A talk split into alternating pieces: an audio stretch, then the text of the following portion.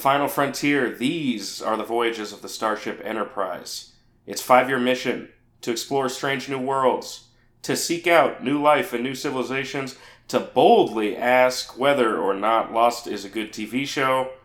Hi, welcome to All the Best Podcasts Have Daddy Issues, a podcast about that very topic. I'm your host, Nolan Pavlich. And I'm Ema May. Raised by Another, episode 10. Pretty good episode. We finally get a Claire episode. Yes. We do finally get a Claire episode. There's some issues with it, but I mean, well, we'll talk about it.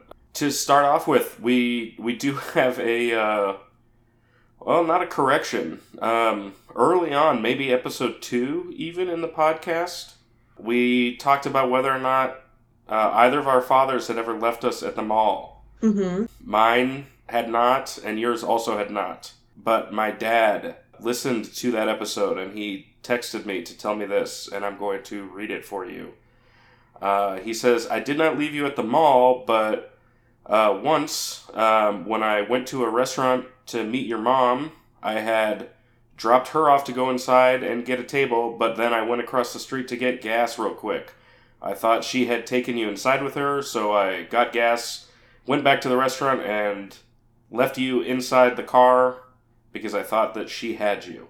So basically, I was left in a locked car for like 20 minutes as a child.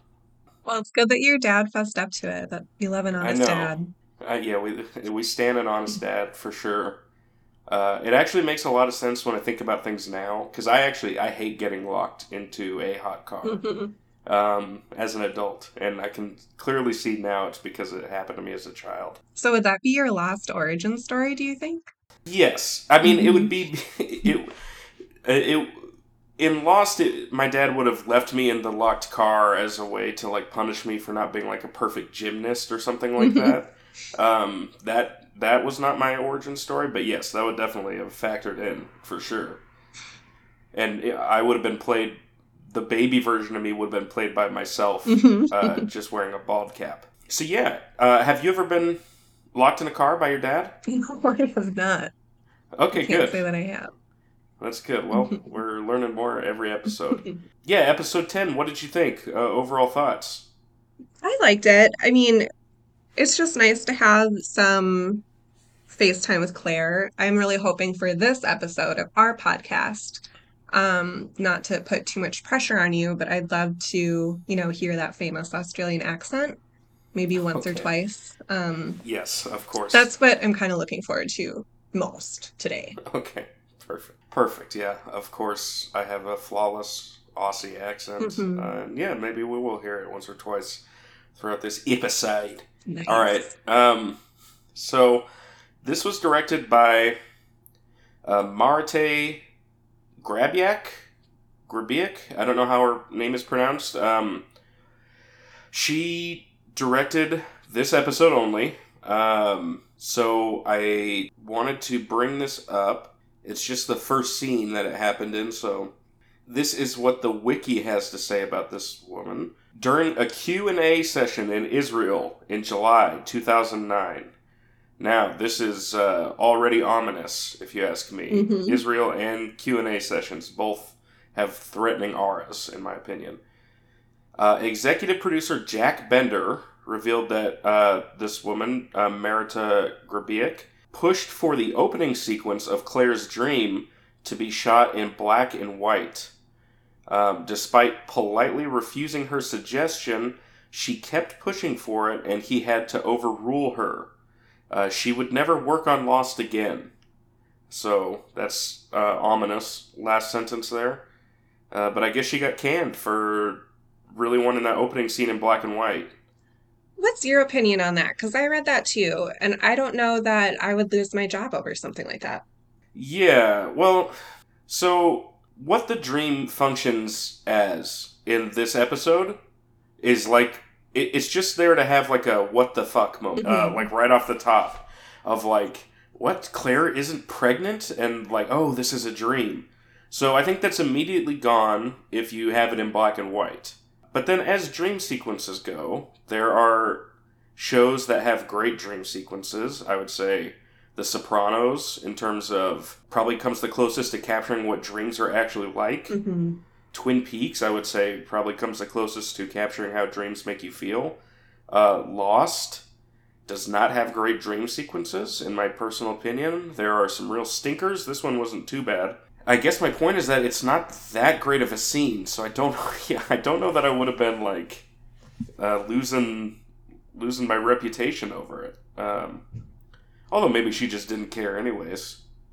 hmm Well, let's just get into it. Um, oh, and it was written by Lynne E. Litt, who is a writer for the, this first season. This is the only episode where she got a written by credit, though. Mm. But yeah, so just jumping into it, we open on Claire's eye. She's in the caves and she sits up and um, she's got a flat stomach. She is not pregnant because, of course, the actor isn't pregnant. I don't know why in TV shows I always hate this when they do this.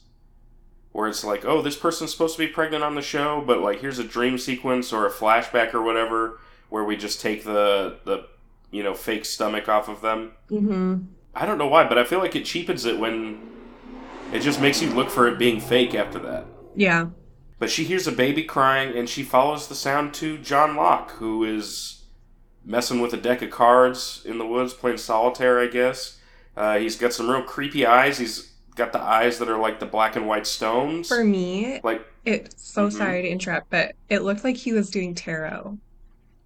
oh, okay, that makes a lot more sense. God, I would love a tarot reading from John Locke. Mhm. But his he's uh, he chastises her for letting somebody else raise the baby is you know what's kind of implied and what we'll figure out is Claire's fear over the course of this episode. Um, she runs to a crib. It's got the oceanic airplane like mobile on it. Um, that's the kind of thing where I'm just like, yeah, that's just that's just kind of corny and like not what dreams are like. Yeah, a little too on the nose. Yeah. She reaches into the bundle of blankets in the crib to find the baby that's crying. But what she comes out with is just blood. Among the worst things you can find in a crib, I would say, hmm when you're looking for a baby, is probably blood. hmm She wakes up screaming, but she has blood on her hands just like she did in the dream. And then we get the little title sequence. Yeah, this is this is weird. It's like they're trying to fake out that like something ominous is happening, right? But this is just a dream. Like I guess you can say it's part of like the mysteriousness of the island that is maybe giving her this dream. I don't know. Mm-hmm. But she like there isn't really any foul play or anything like that going on. And I didn't mean to cut you off when you're talking about John Locke too, because I felt like the the eye color was, you know, an interesting part of the dream that made me think that maybe the island had a little more to do with it than just her nerves. But how you had the one white eye and the one black eye, like uh, kind of a callback to the, the was it Mancala? Or backgammon? Backgammon. Yeah. Is that the same thing? Mhm. Yeah. And and also the stones that they found in the the little pouch on the corpses that were in the Yeah. caves. True. So Jack is um, patching her up, and we find out that the reason that she had blood on her hands in the in the waking world was because she dug her fingernails into her palms. That sounds horrific. hmm Um, Those are uh, going to get she was- infected. yeah, for sure. Well, luckily they've got a doctor who is more than willing to give her prescription drugs. Yeah, So that's true. Yeah, Jack does a little checkup on her, uh, asks about how the baby's doing and all that. Feels like one of those things where you're like, hmm, you should have maybe known all this already. I feel like I would have been asking her these questions as she's, you know, getting out of the plane wreckage. But um, uh, we get our first flashback. Claire and her boyfriend, Thomas, are taking a pregnancy test. This guy has bad vibes from the get go, I would say Yeah. he is freaking out over the pregnancy test. Um, they, but uh, she is pregnant. He really convinces her to keep the baby. She is all she's despairing immediately upon learning she's pregnant, and um, and then he says, "Well, we could really do this." I don't know what the healthcare situation is in Australia around 2004. This did air on ABC in 2004, which of course means it takes place in an alternate reality where abortion does not exist. Mhm. Um, so I don't know if they ever imply that she was going to uh, abort the baby, or I don't know if him saying we should keep it was just meaning you should not give the baby up for adoption, or what the deal is. Either way, he convinces her to that they're gonna, you know, go the distance and be a couple that has a kid. Well, he has a job. His paintings. Yeah, he's an artist. Mhm. Um, did you see his paintings? I did. One of them was very. They're good. It just said hello on it. I mean, whew. But what does that mean? You know, this is this is a little bit. This is he's kind of the pre Banksy. Yes. I imagine that eventually he would have gotten to a point where he just shreds those paintings. And since we're on the topic, um, I also learned that Jack Bender, some of those paintings are his. Oh, really? Yeah. Oh, likes to, like- shouldn't make fun of him. Yeah, maybe not. He likes to pepper him in his shows, I guess. But Oh, well, fair enough. yeah. Look, I'm a I'm a Jack Bender stan, so I think those paintings are great. hmm Back on the beach, Kate is sinking her feet into the sand as the tide comes in and out.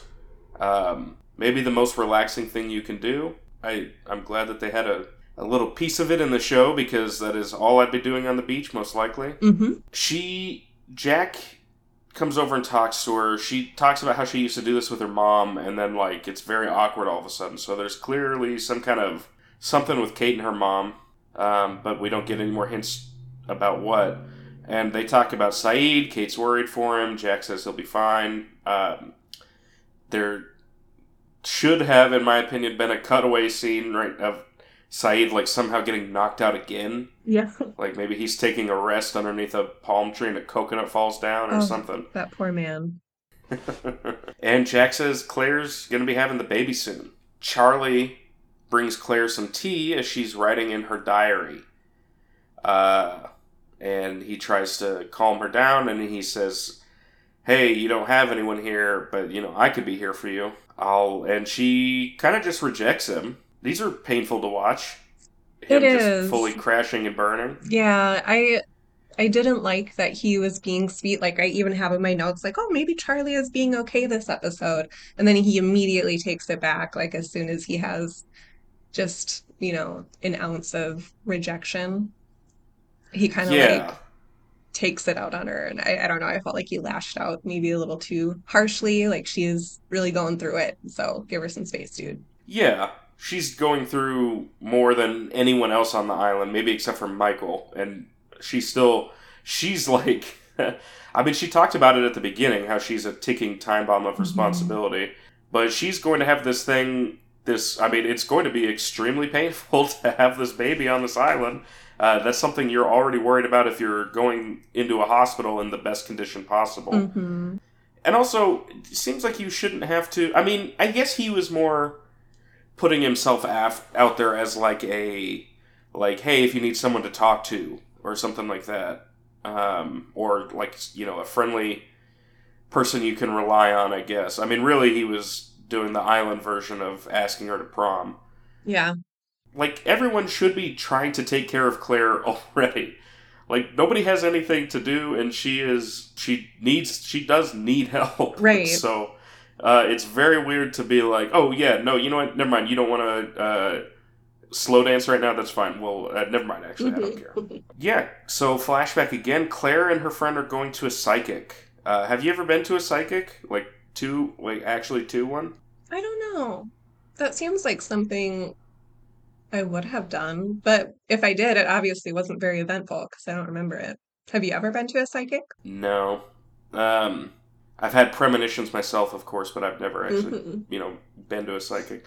Uh, it feels like um, the problem with me is you can look at me and immediately know all of my problems and what my whole deal is. So I, I wouldn't be super impressed by any any psychic that was like, "Oh, you're miserable." It's like, yeah, I know. You just you just look at my face and see that.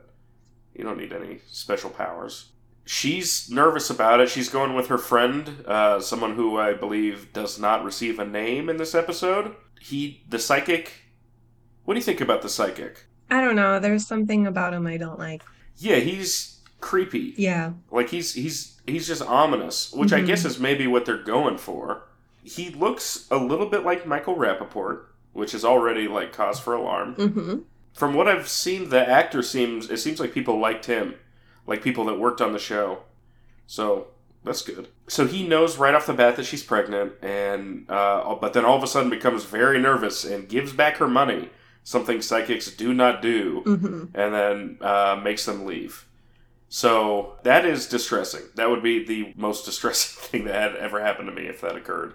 Yeah. Back on the island the next night, Claire is getting woken up. Someone's hand is covering her mouth, and uh, someone was trying to inject something into her uh, stomach. She thinks trying to hurt her baby. So this, I mean, this is not a dream, right? By the end of the episode, we find out. Mm-hmm. Kind of insane. Someone would try and get her while she's in the caves like that. Also, they're all, don't they all kind of sleep near each other? Yeah, It's amazing that, like, that, how could you be that ballsy to do something like that? I mean, as we find out, it is Ethan, so. Mm-hmm. Or at least we assume it's Ethan, I guess, by the end of this episode. Maybe he's working with someone, I don't know. But uh, presumably this is Ethan, and yeah, insane. And the fact that he just kind of chills. I mean, we see after this scene when everyone's trying to, like, talk to her and find out what happened, he does kind of stick around, and I think to see if she notices that it was him. Mm. I didn't notice that. I didn't pick that up. Uh, but they can't find any evidence of uh, you know the intruder. Uh, they're doing search parties. Everyone grabbed their torches and went out into the jungle looking for somebody. And Hurley realizes that none of them really even know each other. His name isn't Hurley; it's uh, Hugo Reyes. He besmirches Scott and Steve, says he doesn't know who those guys are. I think that's a fair point. It does seem like that is another thing that would have happened already. Yeah, that's what I was thinking too. Like, that should have happened before sending somebody off to survey the island. Yeah, like how are you not? how are you not interested in everyone else around you? Mm-hmm. Like a little bit, at least enough to learn like where they're from and all that. Especially after everything with Kate happened. Wouldn't that make you a little more, I don't know, on the defense? Yeah, actually, it's kind of surprising that Hurley did not like blame Kate. Mm-hmm. Like I guess there's nothing, but like he clearly thought that Kate was going to murder him, like in like episode three or whatever, and she hasn't done anything since to make him think different. So Charlie gives Claire a blanket, says he's going to guard her all night, and he says that he won't leave her, which of course flashback to her boyfriend leaving her. Uh, Claire's hanging up the drapes, and Thomas comes in and is immediately very shitty Mm-hmm. and says this isn't working. Breaks up with her, and he he like immediately blames her too, Ugh. like r- uh, right away. I mean, this is this guy sucks big time. And then he straight up calls it out. Maybe the closest we get to like a a full um, full call out of somebody for having daddy issues. He says, "Don't put all your daddy abandonment crap on me."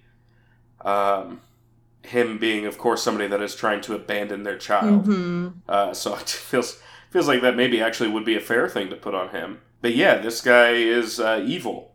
He's Um, Locke's manager level of hateable. Like, For sure. yeah. Do you think that it should have been Locke's manager? Uh, that he should have been the, they could have just double double dipped. They should have doubled down. Um, uh, and then yeah, he blames her for being for getting pregnant. Claire, I mean Claire, she hasn't had a ton to do. She's been like a little sweetie on the beach for like six episodes, and then she's been gone. Um, I think she's doing great this episode. Emilie de Raven or Raven, she's doing a good job. Uh, like as like I don't know, uh, stereotypical, I guess, as or as one dimensional as Thomas is as he's breaking up with her. Claire seems like she's like working through stuff. At, like I mean, it's it's a good performance. I think. It is. Yeah, definitely agree with you there. Hurley interviews Locke for the census, and we find out that Locke lived most of his life in Tustin, California. Says he went to Australia looking for something, but that something found him instead. Hurley is weirded out by this interaction. There's the the thing at the end where he's he like goes to talk to an extra, and he's like, "Hey, I know I already talked to you. I just want to, you know, get some more information just to get away from Locke." And I guess Jorge Garcia improvised that line, Mm. which is pretty funny. That's a good that's a good Hurley bit. hmm I thought it was weird that they that Hurley was getting that weirded out. Hurley's awkward all the time. You think he would gel with Locke? You'd think so. I don't know. Jack thinks that Claire's having anxiety nightmares, and he he tells Kate and Charlie this, and Charlie does stick up for her, which is good. Like it's very weird that like Jack just won't even entertain the idea. Well, you're so quick Like- to hand out medication. Like, I know. They they really got that part of being a doctor down Yeah. perfect. If they Mhm. if they had been able to get like Claire addicted to Vicodin somehow, it would have been a very true to life show. Yeah, but it's just very weird where it's like, all right, well you saw like a you know Tyrannosaurus Rex or whatever eat the pilot, Jack. So like the idea that like somebody could be after Claire is not insane. This Right. island is weird as hell. hmm Um, so uh, Ethan or Hurley interviews Ethan for the census. Uh, he calls him Lance at first, um, and we find out his name is Ethan Rom. He says from Ontario. Uh, this is kind of a funny little scene. So Ethan Rom, I don't know if this is like one of those like famous like things that people theorized about. It's an anagram for other man Oh. which they've been calling the other people. Uh, Rousseau just kind of calls them the others, and that's kind of a thing that sticks throughout the show, which is also where you get the title of this episode, where it could be raised by another or raised by an other. Hmm. Hurley interviews him. It's kind of just a funny little scene where Hurley's awkward about, you know, Ontario, but it does have it's I guess the impetus for Ethan knowing he's got to like get moving now because now Mhm. they're going to people are going to figure it out. Um and then yeah, Jack Jack tries to give Claire a sedative and she refuses and starts to move to the beach. Now, I agree with her that she should be angry at Jack. I do disagree. The beach seems like a crazy place to like even I guess if you think people have already been in the caves, maybe that doesn't feel as safe. But the beach cannot be safer. No. Also, just like comfort level wise, it's gonna be so hot and uncomfortable. And like, she's a million months pregnant. Like, I think that there's enough people on her side, like Charlie and Hurley, for example, that she could stay in the caves and arguably be safer since they know what's going on. Like, the people on the beach don't even know what's going on. Also, just thinking about this now, giving birth in the sand Mm, seems like the worst place to do yeah. it. Seems seems bad. Charlie gets angry at Jack for trying to give her meds. And then we get another flashback. Claire goes back to the psychic, um, and she asks for another reading. And this time, the psychic knows that Thomas left, uh, and he says that she has to be the one to raise the baby. She has to be an influence on the child. Her her goodness has to raise the baby, and but she says I'm giving the baby up if me and Thomas can't work it out. Which I guess means she still was ready to work it out with him, which is you know, Depressing. Claire, come on, yeah, Come on, Claire. have some self respect. Uh, don't go back to that guy. She gets a phone call in the middle of the night, and I she's more pregnant now, and she's saying she's been getting calls from him for months, uh, and he's saying that he has a plan now to help her. Claire, so Claire's going back to the beach. Charlie's following after her, and he basically just says the exact wrong thing, where he says, uh, "Wow, it's that's way sane to just go all the way to the beach." Basically, makes her feel like she's crazy. Oh uh, maybe God. like the exact thing that she didn't need to hear right then. He's so good at that though. Yeah, yeah. This this episode is weird because it really is like ping ponging back and forth between Charlie being like a sweet guy who's there for her, and then him being like really insensitive and kind of seems like he's in it for himself. Mm-hmm. Um, and as listeners to the show know, we are not exactly uh, we don't exactly have high opinions of Charlie. No. Hurley is interviewing Shannon, um, and she gives her information as follows: Shannon Rutherford, age twenty, address Craphole Island. Now, I just want to be clear: this island is not on any maps; it's uncharted, and Shannon has is now the first person to have given it a name. Oh no. So it is Craphole Island now. Legally, like you know, the cartographers would have to call it that if they ever put it on a map. But yeah, Hurley is questioning Boone and Shannon. They're answering questions, but he's, you know, they're trying to get information about why he's doing it. And Boone says, maybe we're just not cool with you setting up your own Patriot Act. And then Shannon says, he's a liberal. Oh my god. Which I think we've already got a hint of before. Yeah, She he goes to he marches. goes on marches, yeah, Yeah. about guns. I love this. Do you, where, where do you think Boone would be now if he hadn't crashed on an island? If he's living in 2022, Oh my gosh. he's a he's a Biden stand. Do you think at this point, He's either or a, Kamala? a Biden, yeah, either that or he's just a libertarian now, full blown libertarian. For sure, I would say John Locke gives off heavy libertarian Mm, vibes mhm. for sure. Yeah. John John Locke is sending you chain emails about how to hide your gold. Mhm. for sure. Uh, and Hurley tells them what happened, and then I guess we find out that they were packing to go to the caves because Shannon drops her stuff, says she's not going to the rape caves. And unfortunately, nobody has given the caves a name, so that is also now the name of the caves. Oh no. And Boone tells Hurley about the manifest. Uh, only guess who has it? It's, of course, uh, the pack rat himself, Sawyer. Uh, this scene is cute. Uh, Hurley goes to Sawyer, who is like kind of sunbathing, but he's in the shade, I guess. He's just I just love chilling. his little sunglasses. Oh, it's great. Such an amazing I- touch.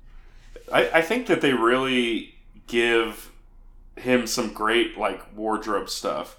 Mm-hmm. Because for the most part, everyone's just like, oh yeah, everybody has found like jeans and solid color t-shirts in their size and hiking boots and everything. And then for Sawyer, they're kind of like, all right, but what if we gave him like some Hello Kitty glasses that he has to wear as well? Which is interesting because in I feel like every scene on the beach there are at least three or four extras folding clothes and going through clothes. Yeah, Sawyer should, uh, and he's also the person that has been like grabbing stuff off of dead bodies. You think he would have found some regular sunglasses, but Mhm. maybe he just likes them. Well, they look good. Yeah, they look good, Sawyer. Uh, Sawyer hands over the manifest to Hurley after Hurley lays it all out, saying it's in his best interest to maybe just give something up for once. It's nice. I like when Sawyer's nice. He's just so charming. He is very charming. And I think that also what I like about this scene is that anybody else, if they needed something from Sawyer, could have asked nicely. And Yes. like Hurley just illustrates that so well that you know, you can ask nicely, you don't have to torture him for the manifest. Right. Boone just went and goes through his stuff, hmm and like Kate like comes over and like kicks him in the balls and tells him his mommy doesn't love him, and then uh, and then you know ask for a laptop battery or whatever. And like, yeah, Hurley just comes and says, "Hey, can I please have this?" Also, what benefit does Sawyer have for the manifest besides the fact that somebody else might want it eventually? Maybe once he gets through Watership Down, he'll start just going through that. hmm So, Charlie tells Claire that he likes her. They are both adults. So I made a joke about it being a prom thing earlier, but he can just talk like an adult and be like, I think you're, I don't know. You don't have to say you like a grown woman. hmm But she correctly says, in my opinion, correctly says that he doesn't like her. He just wants to protect her because she's pregnant. A fair and cutting remark from her on this. She starts to go into labor, and he starts panicking. And I don't know. I kind of think that this is supposed to be a parallel, right? Of like him freaking out about the labor to Thomas freaking out about the pregnancy test Yeah. But he lets slip that he's an addict and she tells him to go get jack. Which this part hmm pissed me off. Like, there's a woman going into a dangerous labor, and you're gonna make it about you. where yes where he's immediately like okay i can do this. I can like oh you can do this? Yeah for sure. You actually don't have to do anything charlie. Yeah. you just have to catch the baby i guess. Um i mean that's his he's very he is super like self-centered like what was the thing oh it was the peanut butter where he was trying to get peanut butter from hurley and he was basically just saying come on you, you get some peanut butter you you, you fatso Mm-hmm. uh, where you hiding it? Um, just where it's like as soon as he thinks, as soon as he wants something, he's just uh, all about himself. Charlie goes to find Ethan, or to he goes to find Jack, but he runs into Ethan, and he says he tells Ethan to go get Jack because Claire is having the baby, Uh, and then he runs back to Claire. And then in a flashback, Claire is meeting with the adoptive family uh, who she's going to give the baby up to. You can tell me what you think about this. My opinion is that they also have bad vibes. Yeah, terrible. Not as bad as Thomas, but um, I for sure. Well, here's what I'll say. So she has a, you know, very cute, vulnerable little moment where she says, "Hey, my mom used to sing, or my dad used to sing, um, Catch a Falling Star to me. Will you sing that to the baby?" And she, the mom says yes. My personal opinion, she would never have sung that song to the kid. Mm-hmm. Also, the environment that they're having that conversation in is so just icky and sterile and Yeah, in a pure wood room. yeah. Yeah. Yeah, I I don't know. Yeah, the whole thing, I mean, realistically, I guess that's how I don't know, does that it seems weird. I feel like through an adoption agency, you wouldn't meet the people. As somebody who is adopted, um, Uh-huh. you typically would not, but I think since this was like a direct connection, like they found her, Sure. um, there's it's just different than being in like an adoption, um, being in like a, a foster care situation. Um, but I did look it up. Uh, I guess in Australia, they mention in that scene that they're going to send her $20,000 and put her up in like a beautiful apartment. Um, in Australia, that's illegal. Like you can't profit off of adoption. Okay. Well, maybe don't maybe don't narc Ema. Maybe you just, that's maybe let Claire get her bag, please. Yeah. yeah, there you go. These people are sinister. I think that that's fair to say that. hmm These people what are they going to do with that kid? We don't know, but it's not good. hmm They certainly weren't going to raise it. I don't know what the Australian what that even is like there. If what if they have like orphanages or like a foster care thing like us. Yeah, I don't know. That's that would be an interesting thing to look into. I hate to say this. I actually really hate to say this. Do you think they have fosters care over there? Oh no. Is it is it where they have the kid do the kids have to work in the factory? And I don't know this for certain, but do the kids have to work in the Foster's beer factory They in Australia? We they don't know. might. Yeah. They might. Yeah. We got to look Uh, into that. Yeah, as someone who worked at Outback Steakhouse, I can tell you every Australian that came in was sure to let us know that they don't drink Foster's over there and they hate it. So Oh. that's probably not the case, but fun to think about. Um, so Claire, yeah, she asked them to sing "Catch a Falling Star." Did your parents have anything that they sang to you as a kid? Oh my God. Nothing that comes to mind. I know. I feel like you don't remember that stuff. Mm-mm. Maybe you do. Maybe if you're five or six, I guess your parents can still sing you stuff. Um, but yeah, I don't remember. I would not remember. mine, mine would be like, hey, so when I was a kid, my parents used to go to bed and then just let me play GameCube until I was too tired to stay awake. So can you do that for the kid? Mhm. Um, that'd be my version of it. Uh, Claire goes to sign the document, but she tries like three pens out and none of them work. So she takes that as a sign and she leaves. Uh, that would actually be disconcerting, right? Oh yeah.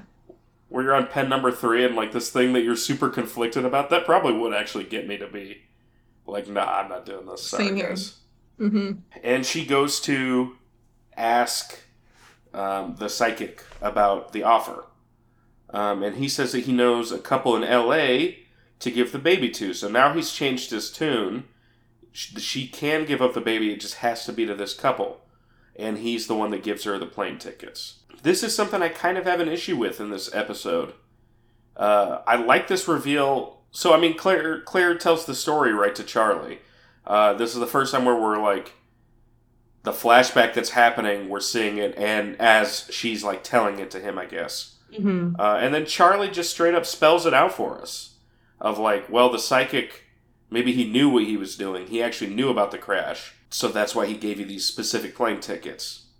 And we get a little thing of him saying, you have to be on Oceanic 815, it has to go tomorrow. I feel like it would have been better if they had not made that so explicit. Yeah. It would because it still would have been creepy, right? To say like just to have that interaction with a psychic and have him say you have to be the one that raises your baby, otherwise great danger is going to fall on it. And then if she does take the offer, she ends up having to raise the baby no matter what. Mm-hmm.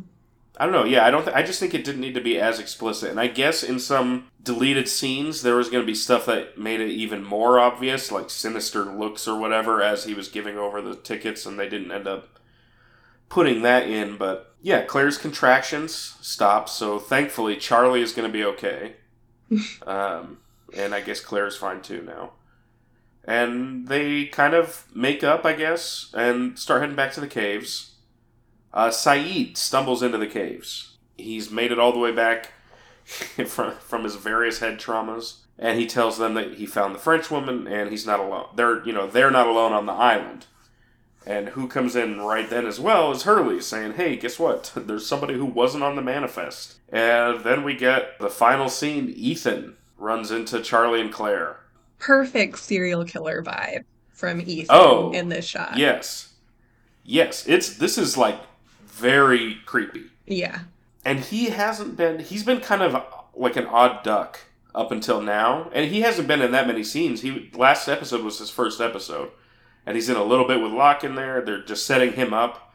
And then in this episode he's not particularly uh, creepy in any of his scenes up until now. So it really hits hard i think. Mm-hmm. um, i think maybe you could have guessed that there's something up with this guy but um, just that turn into straight like absolute villain is pretty crazy and that's the end of the episode. Uh, raised by another, episode 10. IMDb puts it at number 54. Uh, kind of just a little bit in the middle. Uh, Is this above House of the Rising Sun then? oh, yeah, for sure. That's crazy to me. I yeah, it is crazy. I mean, I think this so this episode is weird. We talked a little bit on the Moth episode about how the flashbacks that they gave Charlie or the story that they sh- chose to tell in the flashbacks ended up not really setting him up for success in the future like it's hard for them to make a new new story with Charlie because we kind of know the beginning and end of it now Mm-hmm. it is a bummer to me, and she plays it well, and there is good stuff in this. Like the stuff about her wanting to give the baby up or or not, like it is that is compelling drama just on its own. But they kind of coupled Claire's stuff with the mystery of the island. So there's the mystery of, you know, her being pregnant with whatever they're trying to inject into her stomach or into the baby. Um, and then there's also the mystery of the psychic sending her to um, to the island in the first place. And then that is with the mystery of now there's these other people on the island that we know about for sure. And Ethan is one of them. And he is clearly very concerned with Claire. He's like interested in her and asks about her. And at the end is, uh, you know, very menacing towards her. Uh, so it's cool that the show is starting to amp it up into more of the mystery of what's going on. It's just a bummer that it feels like it came a little bit at the expense of her backstory and character development. Yeah, I I will say that I'm just happy that they're putting her more at the forefront since Yes. she hasn't been present in some of the last episodes. So that part Mm. I feel like is kind of a silver lining at least. We get to see more of her. Oh, yeah, absolutely. And she at least has a little bit more stuff that they can go. Like, there's more of a direction with, like, whatever's going on with her dad, who, Mhm. uh, they, she's got some kind of daddy abandonment issues. There's also a line that they make about how her mom will disown her if she has this kid.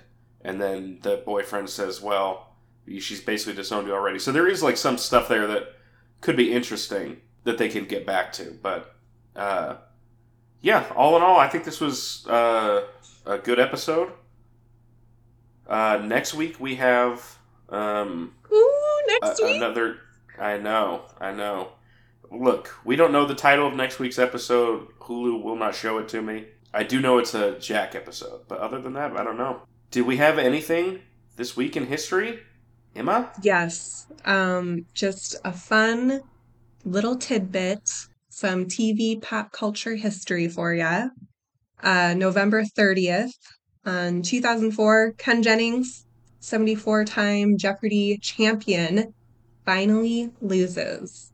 And guess how Oh. much he raked in? Oh wow! How? Let me see. It, it must be what five hundred thousand dollars? Ooh, way more. Way more? Yeah. How much they giving away on Jeopardy? I have no idea. How much do they give him? Over 2.5 million. What the heck? Yeah, Just for knowing a bunch of useless trivia? Yeah. That's crazy. I know, that's insane. This whole podcast has just been us talking about useless lost trivia, and we are well. I guess we've actually made close to two and a half million Yeah. on this thing so far. That's Maybe not true. quite that much. So, wow. He is. uh He sucks, right? Doesn't he? Does he? I think that there was a thing of him because he's like the host now. Oh. I think they just announced that, like him and the Big Bang Theory uh, girl are going to be like co-hosts or like alternating hosts or something like that. Now that Alex Trebek has uh, passed on, Mm, yeah, rest in peace. Um, LeVar Burton was busy. I Wasn't he I doing it for a while? He was like guest hosting because there was Oh. like a, a few months where like people kept guest hosting it, and I the thing. Do you watch Jeopardy? I went through a Jeopardy phase. I do not any Oh. longer, but yeah, I did. I did. I think a, that's a pretty common thing. A lot of women go through a Jeopardy phase Yeah, in yep. college. Um, Mhm. the uh, I apparently I don't I don't really watch it because I don't have cable. Uh, but the apparently the the episodes that LeVar Burton guested on were like maybe not great. oh, that makes Um, me sad. I feel I like he would be so good. I guess But- I didn't watch any of it though. So There was some there was like some kind of I don't want to say it was like a Me Too thing, but there was some kind of like scuzzy behavior from Ken Jennings, and I remember people being like. This this guy shouldn't get to do it, but it seemed like he was kind of already in with the producers and everything. Oh, well, go to hell, Ken Jennings, with your Yeah. $2.5 million. You should have just stopped there, buddy. Yeah, you could have just had your two and a half, your two and a half mil, and and lived in Jeopardy infamy. hmm Although now he's probably making that much every year, so good for him, I guess. All right, well, uh, next week we'll be going into episode eleven, untitled as of yet. It's I think it'll be a good one. I think, think it'll be so. a good one. I'm really excited. Uh, but uh, until next week, get lost. Get lost!